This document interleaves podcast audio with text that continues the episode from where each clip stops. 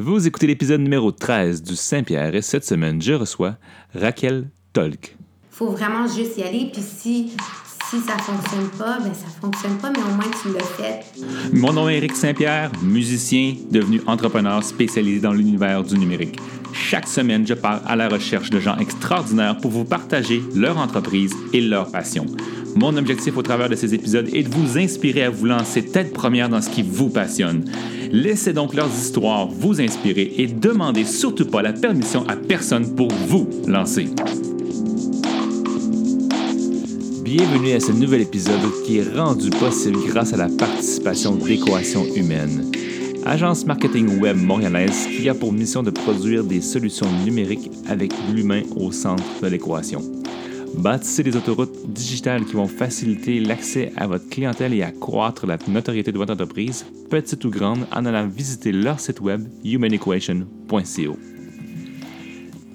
Cette semaine à l'émission, on apprend à quel point trouver une solution à un problème du marché est un détail déterminant dans la réussite de votre entreprise.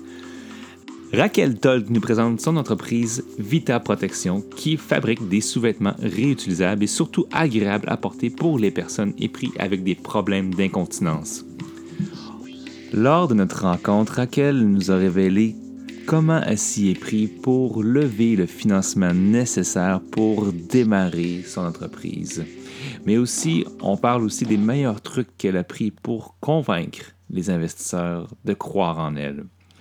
On a parlé bien sûr de son passage à l'émission Dans l'œil du dragon, dans laquelle elle a rencontré Daniel Henkel, qui est devenu non seulement une associée, mais une mentor pour Raquel. Et surtout, surtout, on a parlé de l'importance d'écouter sa clientèle pour grandir son entreprise. Alors, c'est avec un immense plaisir que je vous laisse avec mon entrevue en compagnie de Raquel Tolk.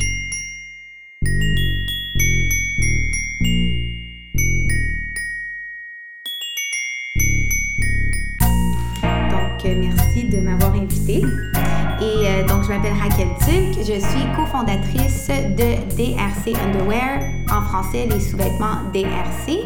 Aujourd'hui, sous le nom de Vita. Euh, je suis également présidente de l'entreprise, une entreprise que j'ai fondée en 2010. 2010, Oui, donc euh, on l'a incorporée en 2010, mais elle a pas été mis, euh, les produits n'ont pas été mis sur le marché jusqu'en 2012, 2013, excuse-moi, 2013. Quand je t'ai rencontré en 2012, c'est la première fois qu'on s'était rencontrés. Oui. Euh, c'était dans le cadre des, en- des enjeux financiers. Euh, si je me souviens bien, en fait, je vais, on va commencer au début. Euh, comment est-ce que t'es venue l'idée, en fait, finalement, de, de, de, de lancer une genre d'entreprise spécialisée dans le sous-vêtement, dans ce type de sous-vêtements-là? Donc, c'est la question que tout le monde pose. Oui. Comment une jeune femme de 20 ans a pensé aux femmes avec l'incontinence? Bien, j'ai une tante qui est gynécologue et c'était euh, alentour de la table un souper de famille qu'elle me parlait de, la problématique. Comment elle avait plusieurs patientes qui rentraient dans ses, dans ses bureaux pour lui parler de l'incontinence. Euh, et c'est un fait qu'il y a seulement une femme sur neuf qui vont parler à leur docteur de l'incontinence. Donc, moi, je me disais, ben, qu'est-ce que, qu'est-ce que tu fais pour ces femmes-là? Est-ce qu'il y a un médicament? Est-ce que... Elle m'a dit, non, non, ils portent, euh, portent des couches adultes. Des couches adultes. Une femme de 45 ans qui est née en couche va terminer sa vie en couche, c'est pas possible. Puis elle m'a dit, oui, oui, c'est comme, c'est comme ça. Puis moi, je me suis dit, euh, c'est là que j'ai eu mon, mon petit light bulb moment. Ouais. Puis c'est là que je me suis vraiment, euh, j'ai vraiment vu ma passion, puis j'ai vraiment eu cette, euh, cette émotion de vouloir changer la vie de ces femmes-là, puis de vouloir faire un produit meilleur. C'est là que juste, je me suis juste, c'était une mission. C'est quoi l'importance du plan d'affaires quand vous avez commencé l'entreprise? Est-ce que est-ce que c'était est-ce que c'était déjà tout prêt, tout préparé ou est-ce que ça a été long un peu le processus? Pour moi, un plan d'affaires, premièrement, devrait refléter l'entrepreneur. Je voulais que l'investisseur voie mon rêve, qu'en ouvrant mon plan d'affaires, il voyait ma vision. Donc oui, pour moi, un plan d'affaires a été crucial dans mes démarches. Ça m'a aidé. Je l'ai amené même avec moi euh, dans l'émission Dans l'œil du dragon. Oui. Je l'ai remis à tous les dragons. Et euh, si tu regardes l'émission, à un point, il y a un des dragons qui dit wow, son plan d'affaires est vraiment bien fait. J'avais une vision de 10 ans pour mon entreprise dans mon plan d'affaires. Ça m'a permis d'aller chercher 75 000 d'investissement. Oui, c'est justement de, de, de l'idéation. Au, départ, au départ, moi, quand je vous avez rencontré, mm-hmm. euh, vous aviez juste le prototype, puis vous avez commencé, mais vous avez commencé à ramasser du financement. Euh, puis ce financement-là, il a commencé par où dans votre cas? Donc, on a commencé avec du Love Money un petit peu qui nous a aidé à faire des prototypes et qui m'a aidé à faire la technologie. Euh, je me suis associée avec plusieurs fournisseurs de textiles où euh, je leur demandais de m'envoyer des textiles gratuitement pour être capable de développer la technologie, mais mon Love Money a fait que mon prototype. Mm-hmm. Ensuite, j'ai commencé à faire des concours du gouvernement, à faire des, des, des, aller chercher des prêts et des bourses, mais je savais que je pouvais pas faire ça sans un prototype. Avec le peu d'argent qu'on a eu, on a été capable quand même d'aller chercher euh, et d'être finaliste aux Anges Ange Québec. Ange Québec, oui, c'est ça. Ange Québec. C'est un concours, euh, un concours organisé par Ange Québec, justement un peu dans l'objectif de former les, mais les, les entrepreneurs dans, dans le but de faire leur pitch devant les investisseurs. Exactement. C'est ça. Exactement. Et on a, on, lorsqu'on a fini, on a eu un, un ange, un, un ange financier. Ouais, un ange financier, oui. Et, euh, et à ce point-là, il nous a dit qu'on était on était une entreprise beaucoup trop start-up pour lui. Et c'est lui qui nous a référé à l'émission Dans l'œil du dragon. Comment est-ce que tu considères que vous avez réussi à convaincre Daniel Henkel, qui est quand même une, une femme d'affaires renommée, et vous aviez un prototype, aucune vente? Je pense que, ben, premièrement, on était vraiment dans son créneau de médico-esthétique. Mm-hmm. Euh, ça, c'est la première des choses, mais en connaissant Daniel beaucoup mieux aujourd'hui, je sais qu'elle investit dans des entrepreneurs et pas toujours dans le produit. Mm-hmm. Et je pense qu'elle a vu dès le départ une autre chose qu'on a mis dans notre plan d'affaires qui, pour moi, était euh, probablement le point le plus important, c'est que pendant un an, j'ai tapé à 400 portes de pharmacie et de résidences pour personnes âgées avec seulement une lettre qui disait que si jamais le produit était pour exister, que ces gens-là allaient me placer une commande. J'avais au-dessus de 250 lettres d'intention de pharmaciens et de personnes de résidence. Ce qui est vraiment impressionnant. Félicitations. Merci beaucoup. Donc, je pense que ça, ça démontrait notre persévérance, notre vouloir, je pense qu'elle a vu tout de suite que j'étais une entrepreneur qui n'allait pas lâcher mhm. et qu'elle voyait la passion que j'avais pour le produit et pour l'entrepreneuriat. Au niveau des dragons, est-ce que tu considères comme ton passage au dragon, le, passage au dragon comme un peu le pivot de ton entreprise, le pivot pour dire, OK, c'est ça qui a lancé, qui, a, tout changé? Que... Absolument. C'est vraiment le moment qui a, qui a tout changé l'entreprise parce que même avec mes lettres d'intention, en bout de ligne, euh, Madame Ekel m'a dit, mais on peut pas aller revoir puis taper à 8000 portes. Mhm. Donc, c'est vraiment d'aller voir les, les, les, décideurs de ces entreprises-là. Et moi, en tant que jeune entrepreneur qui a une passion, mais qui n'a pas un, un parcours d'entrepreneuriat, amener Madame Ekel avec moi à ces rencontres-là et les convaincre que c'est un produit exceptionnel, ça m'a beaucoup aidé. Lorsque je suis allée sur l'émission, j'avais pas de site web, j'avais même pas de production. Mm-hmm. Donc, lorsqu'on est débarqué de l'émission, Mme Ekel nous a dit tu dois, avant que l'émission soit mise euh, en onde, tu dois avoir un site web et tu dois, je vais te financer pour une production de 1500 unités. Mm-hmm. Moi qui pensais que ça, ça allait être en onde en six mois, c'était en onde dans les trois prochaines semaines. Donc, on avait trois semaines pour faire une production et pour lancer un site complet, transactionnel. Euh, c'est arrivé. On, est, on a vendu les 1500 unités en moins de huit semaines. Donc, pour Mme c'était une façon, c'est comme un petit... Euh, test de marché. Mhm. Pour elle, elle a dit, OK, le produit fonctionne. Elle a quand même une très belle notoriété. Elle va pas mettre son nom sur un produit qui ne fonctionne pas. Donc, à ce point-là, elle a dit, OK, on, on va aller voir euh, Jean Coutu. Mhm. Et c'est Jean Coutu qui a été notre premier client et euh, aujourd'hui, un, notre meilleur, un de nos meilleurs clients euh, à travers le monde et notre meilleur client au Québec. Ouais. Euh, je me trompe ou, euh, l'information que j'ai eue, c'est que cette année, c'est la première année que vous avez atteint votre, atteint votre million en chiffre d'affaires? en, 2015. En 2015. C'était la première année qu'on a atteint notre, notre 1 million. Hmm. Donc, euh, oui. Pour moi, je me souviens, j'ai participé à beaucoup de, de, forums d'entrepreneurs. puis il y a comme ce threshold-là, c'est comme si le premier million de ventes, il est super important. Puis il n'est pas si facile à atteindre que ça quand même. Non. Je pense que est je ne te dirais pas qu'il est facile à atteindre. C'est plus facile à atteindre le 1 million que cette pression que tu te mets à OK, là, j'ai 1 million. L'année prochaine, la barre, elle est vraiment haute. C'est de garder le mouvement et garder ce, ce hype sans aller trop vite non plus, parce que lorsqu'on va trop vite, on peut se planter très facilement. Donc, c'est un, c'est comme si tu te coupes en deux. Il y a un côté de toi qui est Wow, yes, parce que là, c'est la preuve que ton, ton, produit fonctionne, tes clients sont contents. Puis l'autre côté de toi qui te dit OK, Raquel, l'année prochaine, t'es mieux de faire 2 millions. Maintenant, le produit a commencé, il s'appelait DRC Underwear. Maintenant, mm-hmm. c'est Vita. Ben, le produit que vous vendez, c'est Vita. Euh, protection. Oui. Là, les prochains, vous avez des nouveaux produits aussi qui s'en viennent. Oui. Comment est-ce que vous avez venu avec, euh, pour, à découvrir qu'il y avait vraiment un besoin sur le marché pour les hommes? Donc, c'est vraiment pas nous qui qui étudient le marché, mais ah, surtout nos clients qui nous, qui nous parlent et qui nous disent ce qu'ils veulent. Ah, ah. C'est vraiment ça. Pendant des années, on a eu des hommes qui nous ont envoyé des courriels, qui harcèlement, qui nous ont dit mais nous, mais nous les hommes, et on se disait oui, oui, oui, mais en affaires, il faut avoir il faut être capable de commercialiser. C'est bien beau de développer un produit, mais nous, on attendait juste que nos clients embarquent avec nous. Et le produit pour femmes était tellement nouveau qu'ils disaient, mais on veut, on veut tester le produit pour femmes avant qu'on embarque les hommes. Mm-hmm. Et lorsque là, le produit pour femmes a fait ses preuves, on a été capable de, de lancer le produit pour hommes. Le produit pour hommes maintenant est disponible aux États-Unis seulement et va venir au Canada bientôt, dans, dans les prochains mois. Il est disponible seulement aux États-Unis présentement et au Canada bientôt. Est-ce c'est un choix stratégique d'avoir commencé à faire les ventes aux États-Unis? Oui, on a. Ben, les ventes aux États-Unis, ça fait juste six mois qu'on est vendu aux États-Unis.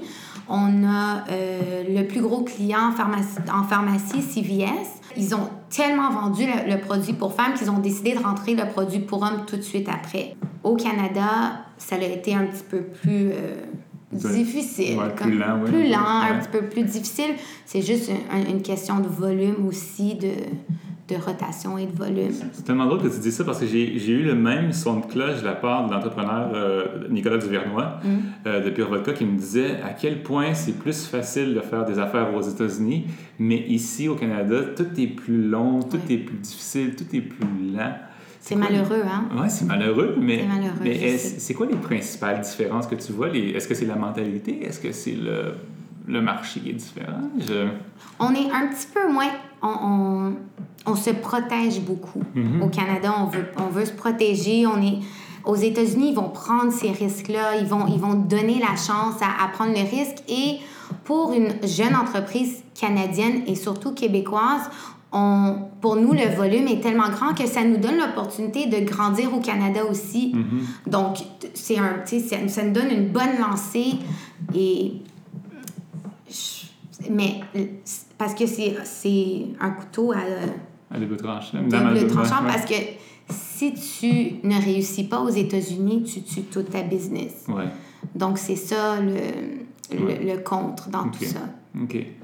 Intéressant. Puis au, euh, présentement, ça représente combien d'emplois directs et indirects environ selon... Euh, Donc, euh, une de nos plus grandes fiertés, c'est qu'on a deux manufactures au, au Québec. Hmm. Notre principale est à Montréal, où on emploie 27 femmes qui, sans, sans DRC, n'auraient pas d'emploi puisque la manufacture montréalaise a beaucoup descendu depuis le, plusieurs années. Le déplacement en Chine, exactement.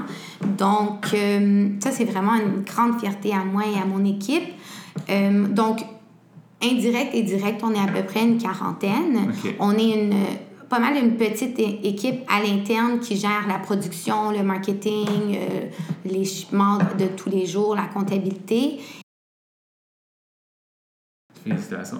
On, on, s'entend quand même qu'en en très peu de temps, vous avez réussi à grandir l'entreprise euh, de façon assez, assez grande. Parce que peu d'entrepreneurs peuvent se vanter d'en faire autant. Mais on est quand même, il faut des fois se retourner puis comprendre qu'on est encore un start-up puis qu'on on, on, fait quand même beaucoup d'erreurs. Puis c'est des erreurs qui sont tout à fait normales.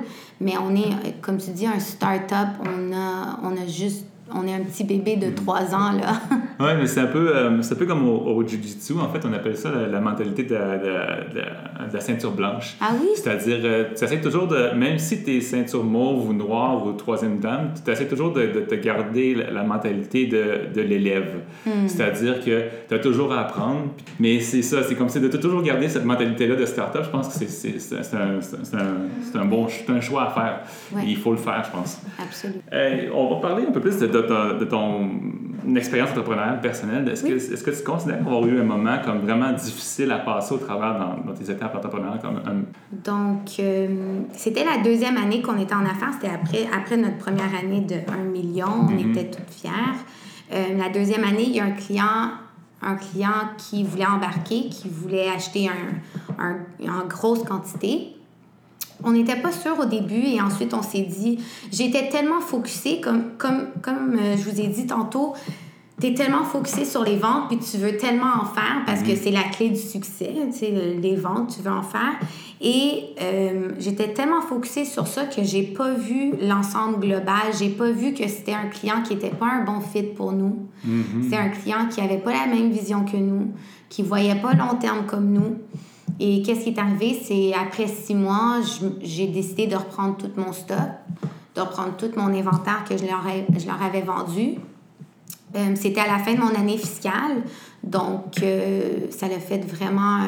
on était vraiment prise avec le cash flow. On a presque fermé l'entreprise mm-hmm. à cause de ça, mais je me suis dit, vaut mieux faire ça que si je, je me suis dit, si je fais faillite, vaut mieux que je le fasse puis que personne n'aime mes produits, que cette personne-là n'aime pas mes produits. c'est une question de, de, de, principe en même temps, mais euh, moi et mon équipe, on s'est retourné vite. On a fait du développement très rapidement. Euh, on, a, on a vendu tous les produits qu'on avait repris en dedans de, de huit mois. Mm-hmm. Euh, mais c'était un, un c'était un, un, gros stress, puis c'était une erreur. C'était une grosse erreur de ma part. Mm-hmm. Et j'ai presque fermé mes portes à ce moment-là. Mais aujourd'hui, on est, on est correct. Oui, ça va bien.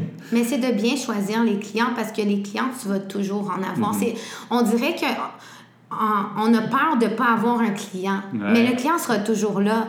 Puis des fois, c'est de choisir le bon client. Vaut mieux avoir deux bons clients que dix clients qui sont mm-hmm. plus ou moins bons. Euh, tu l'as mentionné un petit peu, mais j'aimerais que tu m'en parles un peu. Le, moment d'épiphanie, en fait, qui, qui, a un peu changé ta, ta vie. C'est peut-être pas celui que tu m'as mentionné tantôt, mais est-ce qu'il y a un moment dans ta vie où ça a fait comme Waouh, j'appelle ça le aha moment généralement. Mm-hmm. Une sorte de moment où c'est comme as un éclair, puis ça, tout change.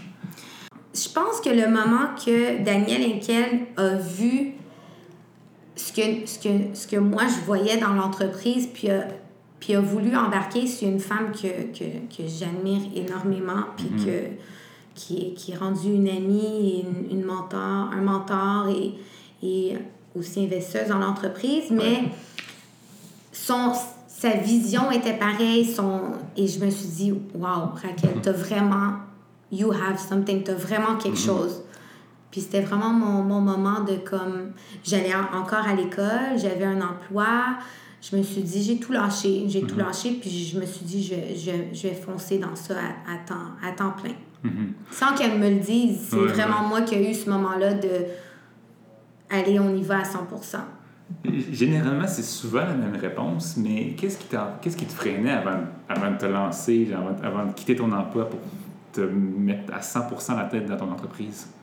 Euh, c'est la, la peur de ne pas réussir. Ah. Vraiment, c'est la peur de ne pas réussir. C'est que qu'est-ce qui va arriver si je réussis pas, comment je vais faire. Euh. Aujourd'hui, je regarde ça puis je me, je me dis, c'est, c'est tellement, c'est vraiment pas la façon de penser. Il mm-hmm. faut vraiment juste y aller. Puis si, si ça fonctionne pas, ben ça fonctionne pas, mais au moins tu l'as fait. Euh, qu'est-ce que tu dirais qui est ta plus grande faiblesse en tant qu'entrepreneur? C'est vraiment cheesy, là, mais... mais je suis vraiment, je suis vraiment, vraiment, vraiment perfectionniste. Mm-hmm. Et euh, je, me, je me rappelle, je travaillais avec une graphiste, puis elle m'a dit... Et je la, je la faisais refaire, refaire, refaire les choses. Puis elle m'a dit, Raquel, il faut que tu arrêtes ça. Elle, me, elle, dit, il faut que je te parle, il faut que tu arrêtes ça parce que ton client y attend. Et toi, tu penses que tu arrives à la perfection, mais tu fais que du changement. Mm-hmm. Lui, il n'a jamais vu qu'est-ce que tu faisais au début. Puis c'est à ce moment-là que je me suis dit, tu as, vraiment raison. Et j'arrivais pas au but parce que je me disais que je pouvais tout le temps, tout pouvait être meilleur, tout pouvait être à 100%, mais ça va jamais être à 100%. Puis mm-hmm je donnais des délais énormes à des gens parce que je voulais pas que ça soit, je voulais que ça soit parfait. Mm-hmm. Mais c'est pas réaliste du tout. Euh, qu'est-ce qui t'inspire le plus en ce moment dans les courants des choses? Honnêtement, qu'est-ce qui m'a inspiré dès le début de mon entreprise, c'est mes clients puis mes clientes parce qu'on reçoit, on est un, produit avec une cause, donc les gens ont tendance à, nous appeler et à nous écrire pour nous dire comment on a changé leur vie, comment même j'ai même des maris qui nous appellent pour me dire comment ils ont retrouvé leur femme. Ah, oui, c'est vraiment c'est vraiment beau, vraiment beau. Puis des fois quand je suis quand je suis un petit peu down, je, je, vais relire tous les courriels, puis ça m'inspire vraiment, ça m'inspire à, continuer. Ah, ouais. hein? Euh, je ne te l'ai pas demandé tout à l'heure, mais en fait, en, en, contrepartie de l'autre question, c'est quoi, selon toi, ta plus grande force en tant qu'entrepreneur? Donc, euh, ma plus grande force, euh, je pense que j'ai la, capacité de bien écouter. Mm-hmm. Puis, c'est vraiment, des fois, je suis en meeting, puis je dis pas grand-chose. Puis je vois que les autres, ils, parlent beaucoup. Puis j'ai ce sens d'analyser les gens aussi, de bien analyser les gens et savoir quoi dire au bon moment. Parce que trop parler mhm. pour rien dire, mhm. il y, en a beaucoup qui font ça.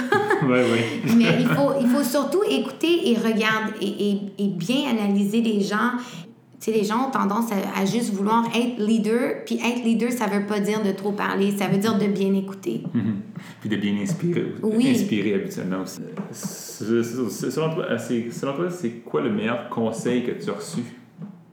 Mais je pense que qu'est-ce que Mme Ekel m'a m'a toujours appris, puis parce que j'ai grandi en tant que, pas juste femme d'affaires, mais en tant que femme avec elle, j'avais 21 ans, 22 ans. Et là, j'en ai 28. Donc, j'ai grandi et j'ai pas eu un, une vingtaine comme tout le monde. Mhm. j'ai eu une vingtaine à devenir femme d'affaires de 21 à 28. Donc, pendant que mes amis sortaient dans les bars, euh, moi, j'étais euh, à coudre des culottes. Donc, euh, j'ai grandi dans un environnement qui, qui m'a appris à être une femme authentique, premièrement, puis elle m'a toujours appris que à, être j'ai l'impression que les gens veulent devenir une femme d'affaires avant de devenir une, la personne qu'ils sont. Mm-hmm. C'est comme, je veux être une femme d'affaires qui fait ça. Mais si tu deviens la femme que tu veux être, tu vas automatiquement devenir cette femme d'affaires-là.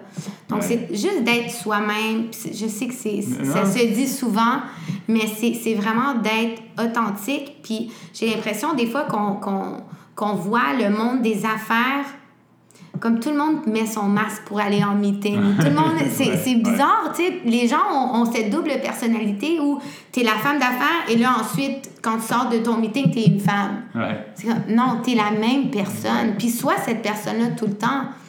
Parce qu'il y a une raison pourquoi tu es une femme d'affaires. Tu dois être une femme extraordinaire.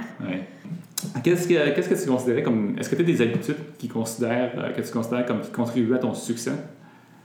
Succès? ben, cette année, mon habitude, ben, cette année, j'ai décidé de donner du temps à moi-même parce que, comme je t'ai dit, j'ai pas eu. Les mm-hmm. dernières années n'ont pas été. Euh, ben, ont été formidables pour moi, d'autres peut-être pas.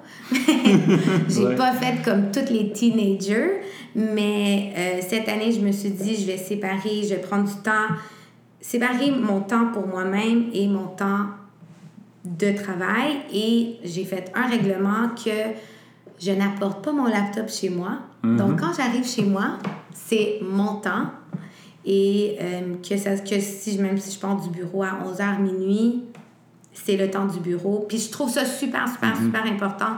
Ça me, ça me laisse le temps de générer, de, de, de bien me reposer. Euh, on approche la fin. Euh, t'as pas beaucoup de temps, je le sais. T'es, t'as, un agenda très chargé. je l'ai compris. Mais euh, avant de terminer, j'aimerais euh, te saluer, en fait, finalement, parce que vraiment te remercier d'avoir accepté l'émission. C'est moi qui te remercie. oui, d'a- d'avoir accepté l'invitation. Euh, pour moi, tu fais partie des entrepreneurs vraiment, euh, puis spécialement des femmes entrepreneurs qui n'ont pas peur de, de se lancer, puis qui inspirent des gens, qui n'ont pas peur de prendre des projets qui sont vraiment plus grands que les autres. Puis c'est ce que tu fais, en fait, finalement, ça l'aide, la- ça aide une grande partie de la population. Puis ça inspire d'autres mondes à faire la même chose. Puis je tiens vraiment à saluer parce que vraiment, j'ai beaucoup de gratitude par rapport à, des gens comme toi, personnellement. Ah, merci beaucoup. C'est vraiment gentil. c'est vraiment gentil. Puis merci de, de, de m'avoir interviewé. Et euh, j'espère vraiment pouvoir motiver au moins une femme à vraiment foncer. Puis je sais que l'entrepreneuriat, c'est un monde un petit peu masculin. Oui. Mais, euh, Mais c'est bon de voir, c'est c'est bon de les rafraîchissant de voir des, des gens comme toi. oui. Mais il y en a de plus en plus, puis il y en a de plus en plus, puis ça, c'est c'est bien de voir ça. Donc, ma dernière question euh, avant de quitter, si tu avais à résumer quelque chose de vraiment inspirant, qui résume bien un état d'esprit sain et de réussite, qu'est-ce que ça serait? Qu'est-ce que la vie m'a appris en, en 28 ans, puis j'ai pas été, j'ai été entrepreneur pendant... Ben moi, je crois qu'on est né entrepreneur, c'est c'est mon, c'est mon truc, mais qu'est-ce que la vie m'a appris en 28 ans, c'est que, première des choses, il faut avoir de la gratitude. Être- Mhm. Toujours remercier la vie pour ce qu'on a. Moi, je, je crois fortement que ce qu'on redonne à la vie, ce qu'on donne à la vie, la vie va nous redonner. Première des choses. Deuxième, avoir un. à prendre les choses à la légère. Tu sais, avec un grain de sel. Il y a des choses que, tu sais, on, on se rend, on se rentre dans l'émotion, on se rentre dans, dans tout ça, puis juste avoir cette joie de vivre.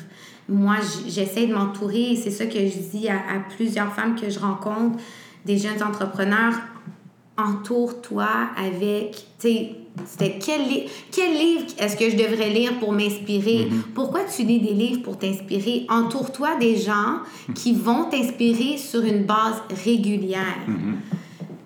Et je pense la dernière chose, c'est la, la persévérance. C'est do not stop. Life is gonna kick you down. Ça va vraiment te, te fouetter et remonte-toi, remonte-toi, remonte-toi. Don't stop. Puis, euh, sois résiliente. Sois résiliente tout le temps. Merci. Raquel, merci beaucoup. Je te laisse aller. Donc, euh, à une Merci. prochaine, puis tout le meilleur succès pour Vita. Merci. C'est Merci. vraiment gentil. Bonne journée. Bonne journée.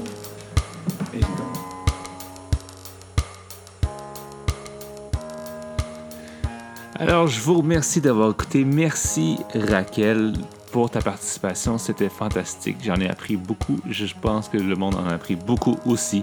J'espère que vous avez apprécié. Si vous avez apprécié, n'hésitez surtout pas, bien sûr, à partager cette émission avec vos amis, avec des gens que vous croyez qui pourraient apprécier ce genre d'émission. Euh, je vous invite évidemment à laisser vos commentaires et suggestions sur ma page Facebook, Le Saint-Pierre Podcast. Il y a aussi mon site web, lesaintpierre.com. Vous pouvez aussi me suivre sur Twitter, sur Instagram et sur tout le reste. D'ici à la semaine prochaine, je vous laisse donc vous inspirer de votre côté et lancer, commencer à lancer vos projets. Pensez-y, mettez-les sur papier, n'hésitez pas, lancez-vous. Ciao!